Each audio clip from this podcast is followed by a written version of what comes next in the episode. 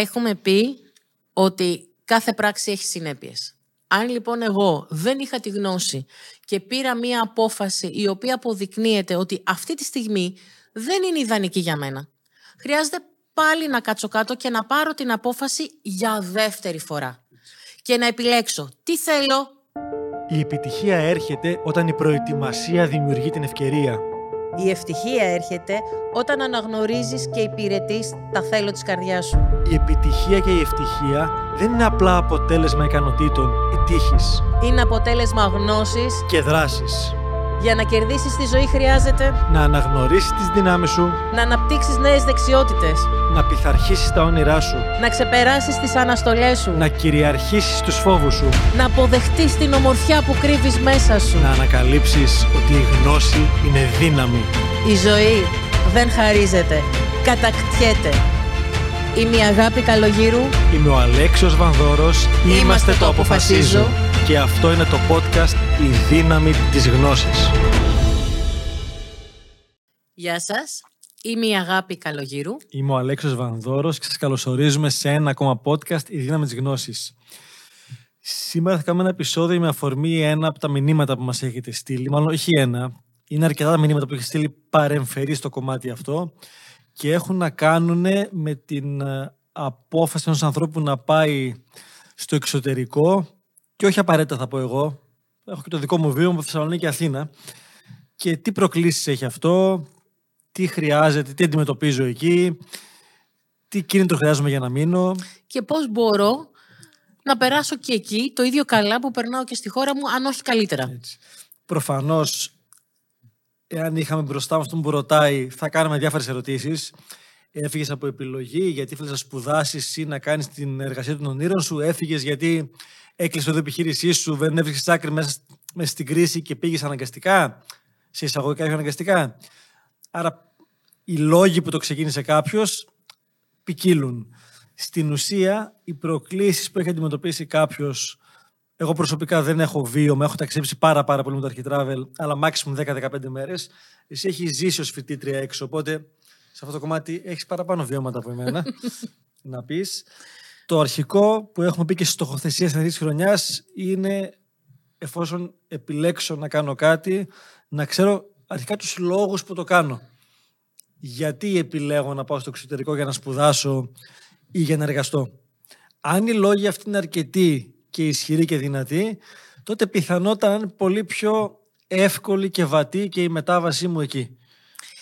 Ε, Καταρχάς, να διαχωρίσουμε το γιατί πάω εκεί. Είπες δύο πολύ ωραία παραδείγματα. Το μένα ένα είναι με έχει δεχτεί ένα πανεπιστήμιο που θέλω και θα σπουδάσω κάτι που είναι όνειρό μου, το γουστάρω, μου αρέσει και με φτιάχνει όλο αυτό. Οπότε εκεί ξεκινώντας, έχω ένα αρκετά ισχυρό κίνητρο. Ένας δεύτερος, ένα δεύτερο παράδειγμα είναι πηγαίνω για να εργαστώ στο εξωτερικό όχι γιατί μου προσφέρουν την ιδανική εργασία που είναι των ονείρων μου, αυτό ταιριάζει στο παράδειγμα του πανεπιστημίου, αλλά γιατί δεν βρίσκω στην Ελλάδα, δεν μπορώ εδώ να εξελιχθώ. Υπάρχουν συνθήκες στη χώρα μου που δεν μου επιτρέπουν να έχω αυτό που θέλω. Ή που έτσι πιστεύω τουλάχιστον. ναι. Είπα πιστεύω, το ξεκίνησα με το πιστεύω. Και πάω στο εξωτερικό προκειμένου να. Δεν είναι μία επιλογή που έχει ένα ισχυρό κίνητρο. Έχει ένα κίνητρο, θέλω να πετύχω επαγγελματικά, θέλω να βγάλω περισσότερα χρήματα, θέλω να ασχοληθώ με αυτό που αγαπάω, αλλά δεν ξεκινώ έχοντας το ιδανικό στο μυαλό μου. Είτε το ένα ισχύει, είτε το άλλο χρειάζεται να ξεκινήσουμε από εκεί και να δούμε ότι και τα δύο είναι δική μου απόφαση. Τη στιγμή που είναι απόφαση μου, σημαίνει ότι το έχω σκεφτεί. Σημαίνει ότι έχω κάτσει κάτω με χαρτί και με μολύβι, έχω ακολουθήσει πολλές τεχνικές που υπάρχουν ε, για να πάρω την απόφαση θέλω, δεν θέλω, θα πάω, δεν θα πάω, με συμφέρει, δεν με συμφέρει, με εξυπηρετεί, δεν με εξυπηρετεί και μετά πηγαίνω. Οπότε μέχρι εδώ είμαστε στο είναι επιλογή μου. Τη στιγμή που είναι επιλογή μου νιώθω καλά με αυτό. Από εκεί και πέρα είναι με την ευρύτερη στάση ζωής που έχω. Έχω μια νοοτροπία ανάπτυξης που μου αρέσει να μαθαίνω, να εξελίσσομαι, να καλύπτω νέα πράγματα. ή έχω μια νοοτροπία στασιμότητας όπου εντάξει, μωρέ, καλά τα έχω βολεμένα εδώ. Και τι σημαίνει το βολεμένα, η χρυσή μετριότητα. Μπορεί να έχω μια ικανοποιητική εργασία.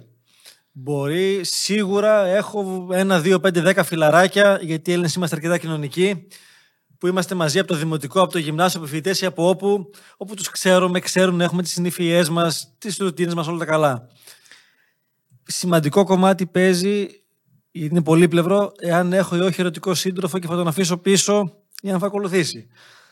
Είναι πολύ πιο προκλητικό να χωρίσουμε ή να είμαστε από απόσταση.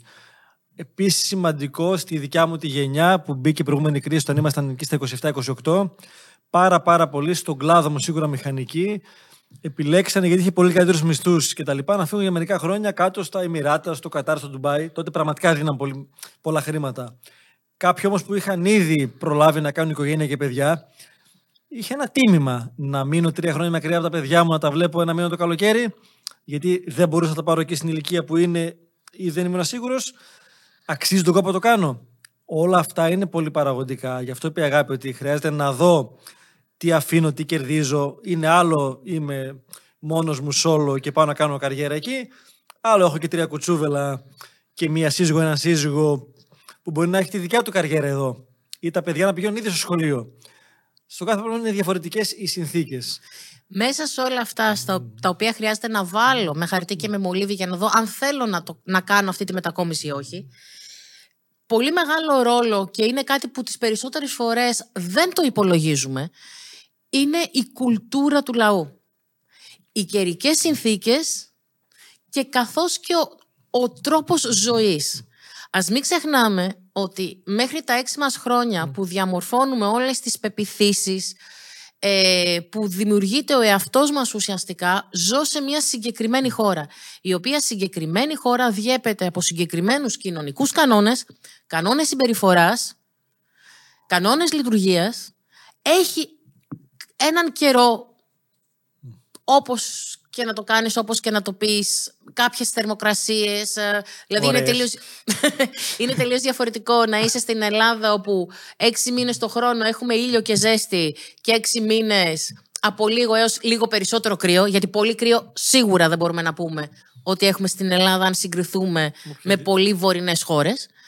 Ε, και είναι τελείως διαφορετικό να ζω ας πούμε στην Αφρική που έχω θερμοκρασίες. Σε αραβικές χώρες που έλεγες προηγουμένως, όπου οι θερμοκρασίες φτάνουν τους 45, 47 και 50 βαθμούς Κελσίου.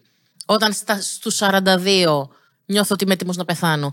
Ή να πάω σε μια ευρωπαϊκή χώρα όπου υπάρχουν ε, θερμοκρασίες κάτω από το μηδέν για πολύ μεγάλο χρονικό διάστημα, πράγμα το οποίο εγώ δεν έχω συνηθίσει. Έτσι, και φυσικά έχει να κάνει με το να είμαι εξωστρεφής ή ισοστρεφή σαν άνθρωπος, πόσο εύκολα κάνω νέους φίλους, πόσο εύκολα προσαρμόζομαι, πόσο ευέλικτος είμαι.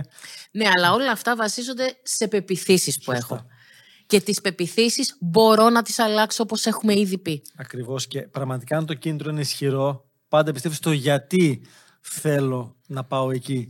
Το γιατί μπορεί να είναι κάτι πάρα πολύ θετικό ή κάτι πάρα πολύ ζώρικο. Διότι εδώ ε, καταστράφηκε η επιχείρησή μου, είμαι στον Τηρεσία, δεν μπορώ να ανοίξω νέα επιχείρηση, είμαι κόκκινο στα δάνεια και χρειάζεται να φύγω.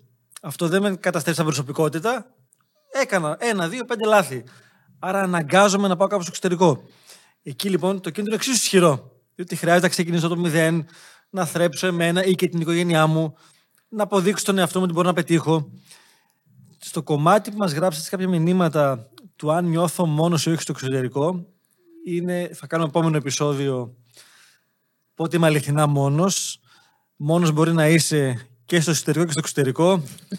Υπάρχουν εσωτερικέ, εγώ το είπα στην αρχή, πριν από 8-9 χρόνια ξεκίνησε σταδιακά να κατεβαίνω Αθήνα, λίγες μέρες, παραπάνω μέρες, να είναι καλά ο Μιχάλης, έμενα σε εκείνον τον περίφημο καναπέ, μετά στον Νίκο, μετά λίγο καλύτερα και πλέον δηλώνω οικονομικός και ερωτικός μετανάστης εδώ. Άρα εδώ είναι η βάση και στη Θεσσαλονίκη πηγαίνω έχουμε τρεις μέρες το μήνα. Προφανώς και αυτό έχει ένα τίμημα. Είσαι μακριά από την οικογένειά σου. Δεν είσαι 12 ώρες με το αεροπλάνο. Είσαι τρεις ώρες με το αεροπλάνο ή πέντε ώρες με το αυτοκίνητο. Είναι πολύ πιο εύκολο. Είσαι στην ίδια χώρα και λίγο καλύτερα, έχει πιο πολύ ζέστη εδώ και λιγότερη υγρασία. Επίσης, είσαι σε μια. Χω...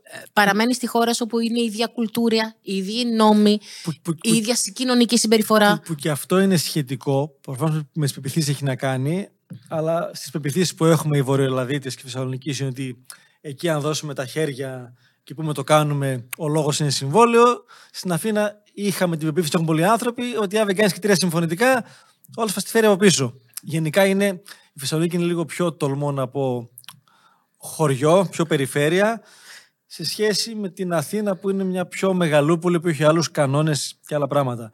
Αυτό έχει να κάνει με το πώς εσύ νιώθεις. Εγώ νιώθω πιεσμένο στη Θεσσαλονίκη γιατί είμαι περιορισμένος. Όλοι ξέρουν τους πάντες. Είχε ταβάνι επιχειρηματικά, ταβάνι στην εξέλιξη, στη δικιά μου νοοτροπία. Για όλους είναι μια χαρά. Και ήθελα το κάτι παραπάνω. Και μπορεί και η Αθήνα να είναι μικρή ενδεχομένως. Και σε 10 χρόνια να είμαστε στο Λος Άντζελες, δεν ξέρω. Αυτό όμως, αυτό το κίνητρο, αυτό το, το πάθος, αυτή η ανάγκη, όχι μόνο ζόρι δεν έφερε. σα ίσα βλέπεις όλη τη χαρά εκεί που πας. Και πώς μπορούν νέοι άνθρωποι, νέα μέρη, παραπάνω θέατρα, άλλες συνθήκες. Έχει μετρό Θεσσαλονίκη, θα έχει το 2200. Όταν οι Αθηναίοι θα έχουμε ανακαλύψει τον διακτηνισμό. Κάπως έτσι. Επομένως, το αν θα νιώσω κάπου μόνος ή όχι, ή πόσο ζώρικα θα είναι, έχει να κάνει με το πόσο πολύ το θέλω και πόσο πολύ επιλέγω να βγω από την περίφημη ζώνη άνεσης, να κοινωνικοποιηθώ, να γνωρίσω ανθρώπους, να κάνω νέους φίλους, να κάνω νέες παρέες και να επιλέξω σε αυτό το νέο περιβάλλον να φτιάξω εγώ τις συνθήκες σαν μια ευκαιρία το βλέπω.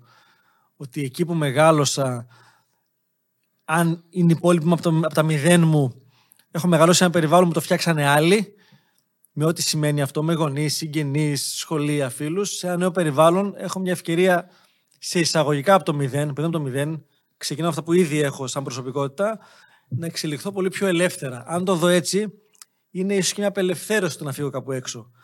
Θα σου πω δύο παραδείγματα. Το δικό μου και μιας πολύ καλής μου φίλης. Ε, εγώ, όντας ένας άνθρωπος κοινωνικός, με επαφές, που πιάνω εύκολα φιλίες, που αγαπάω τους ανθρώπους, μου αρέσει να μαθαίνω και να εξελίσσομαι, ανυπομονούσα να φύγω στο εξωτερικό. Και να μην σπούδαζα στο εξωτερικό, θα βρίσκα έναν τρόπο επαγγελματικά με, από εδώ, από εκεί, να φύγω. Αντίθετα, μια πάρα πολύ καλή μου φίλη, για αυτήν προτεραιότητα έχει η οικογένεια. Και επειδή ο πατέρας της είχε πεθάνει όταν ήταν στη δύσκολη ηλικία της εφηβείας, ε, με τη μητέρα και τον αδερφό της είχαν δεθεί ακόμα περισσότερο και είχαν γίνει μια ακόμα πιο ισχυρή γροθιά. Όταν ήρθε η ώρα των σπουδών λοιπόν, ενώ είχε ξεκινήσει τις σπουδές της στην Αθήνα, δεν είχε περάσει κάποιο πανεπιστήμιο, πήγαινε σε μια ιδιωτική σχολή, θεώρησε ότι πρέπει, συνειδητή λέξη, να πάει στο εξωτερικό για να συνεχίσει τις σπουδές της, ώστε να μπορέσει να πάρει ένα εγκεκριμένο, να το πω, ένα πτυχίο που να έχει κάποια ισχύ στην Ελλάδα. Ε, δεν ήθελε όμως, για αυτήν η οικογένεια ήταν πολύ πιο σημαντική. Το κίνητρό της ήταν μόνο η επαγγελματική της εξέλιξη και τίποτε άλλο. Εμένα το κίνητρό μου ήταν να περάσω καλά, να μάθω, να διασκεδάσω, να, να, να. Πήγα σε μια χώρα της οποίας το κλίμα δεν έχει καμία σχέση με την Ελλάδα. Πολύ περισσότερο κρύο, πολύ λιγότερος ήλιος, άνθρωποι με τελείως διαφορετική κουλτούρα από τη δικιά μας. Ξέρεις πάρα πολύ καλά ότι δεν πίνω αλκοόλ και πήγα σε μια χώρα όπου το αλκοόλ ξεκινάει στις 9 το πρωί και τελειώνει όταν πας για ύπνο.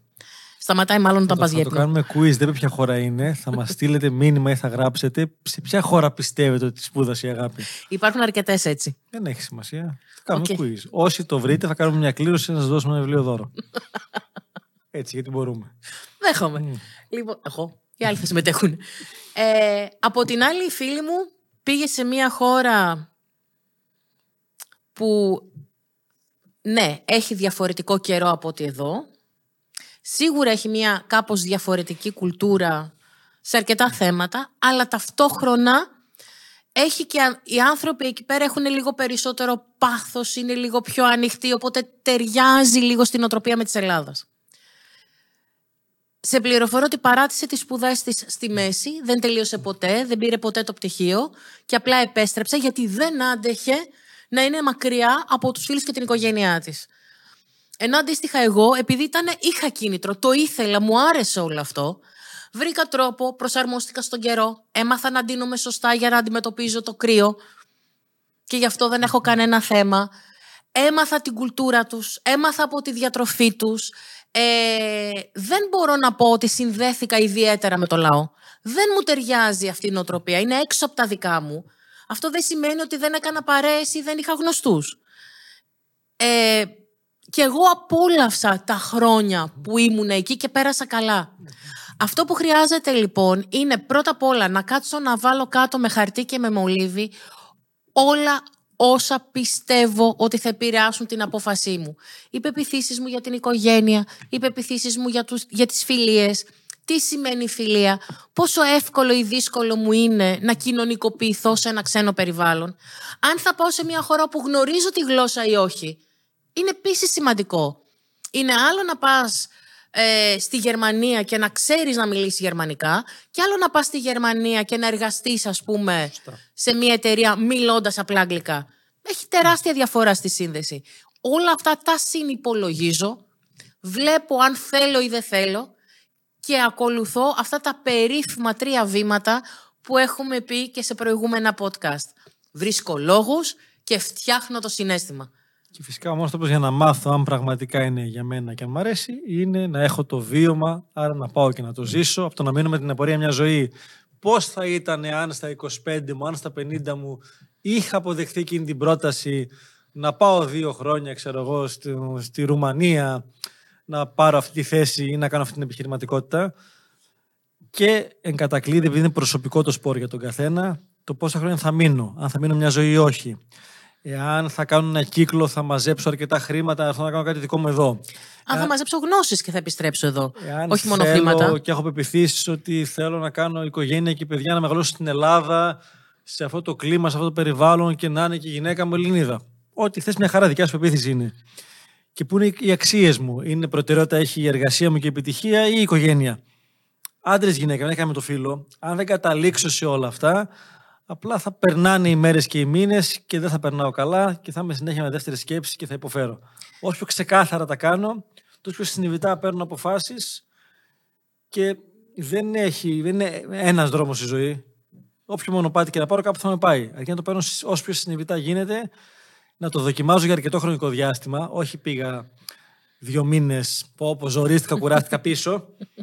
Εγώ σε κάθε τι που ξεκινάω επιχειρηματικά, ότι είπαμε τουλάχιστον ένα χρόνο. Μετά από ένα χρόνο κάνουμε πρώτο ταμείο να βάλουμε συν πλην και πού είμαστε. Γιατί για ένα χρόνο δεν προλαβαίνει ανάσα να πάρεις. Να δεις πώς λειτουργεί και αν πραγματικά δεις ότι δεν κάνει, έχεις κακό συναίσθημα, δεν. Οκ, μια χαρά, ελεύθερος είσαι, επιστρέφεις, πας κάπου αλλού.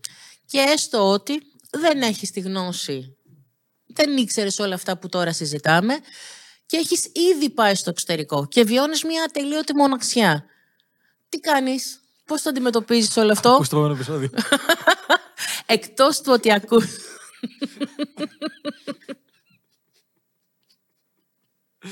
Πες, Οκ, ακούς το επόμενο επεισόδιο. Αλλά έχουμε πει ότι κάθε πράξη έχει συνέπειες. Αν λοιπόν εγώ δεν είχα τη γνώση και πήρα μία απόφαση η οποία αποδεικνύεται ότι αυτή τη στιγμή δεν είναι ιδανική για μένα, χρειάζεται πάλι να κάτσω κάτω και να πάρω την απόφαση για δεύτερη φορά. Και να επιλέξω τι θέλω να συνεχίσω ή να φύγω. Το να φύγω για μένα είναι η εύκολη λύση. Παίρνω τα πραγματάκια μου, χαιρετώ, φεύγω. Κανείς και τίποτα δεν με δεσμεύει. Ακόμα και σε μια εργασία να είμαι ή σε ένα πανεπιστήμιο να είναι, κανένας δεν με υποχρεώνει να μείνω για πάντα εκεί. Δόξα τω Θεώ, ζούμε σε χώρες που έχουν μια σχετική ελευθερία. Αν όμως επιλέξω να μείνω, τι χρειάζεται να κάνω; Νούμερο ένα, να το δω πλέον ως μια συνειδητή επιλογή και να μπω στη δράση για να φτιάξω εγώ την καθημερινότητά μου. Το πώς περνάω την ημέρα μου εξαρτάται από εμένα, δεν εξαρτάται από τις συνθήκες. Ακόμα και όταν ήμασταν κλεισμένοι με τον COVID, που μας είχαν απαγορεύσει πάρα πολλά πράγματα. Πολλοί από εμάς πέρασαμε πολύ όμορφα μέσα σε αυτή τη συνθήκη. Γιατί, Γιατί εστιαστήκαμε στα θετικά που είχε και τα αξιοποιήσαμε και κάναμε το καλύτερο που μπορούσαμε. Ξεκινάω λοιπόν, γίνομαι πιο κοινωνικός, ανοίγομαι, ρισκάρω, τολμάω, ζητάω εγώ από ένα συνάδελφο να πάμε για καφέ, από έναν συμφοιτητή να πάμε για καφέ, να βγούμε έξω. Δεν χρειάζεται να τα περιμένω από τους άλλους για να μου έρθουν.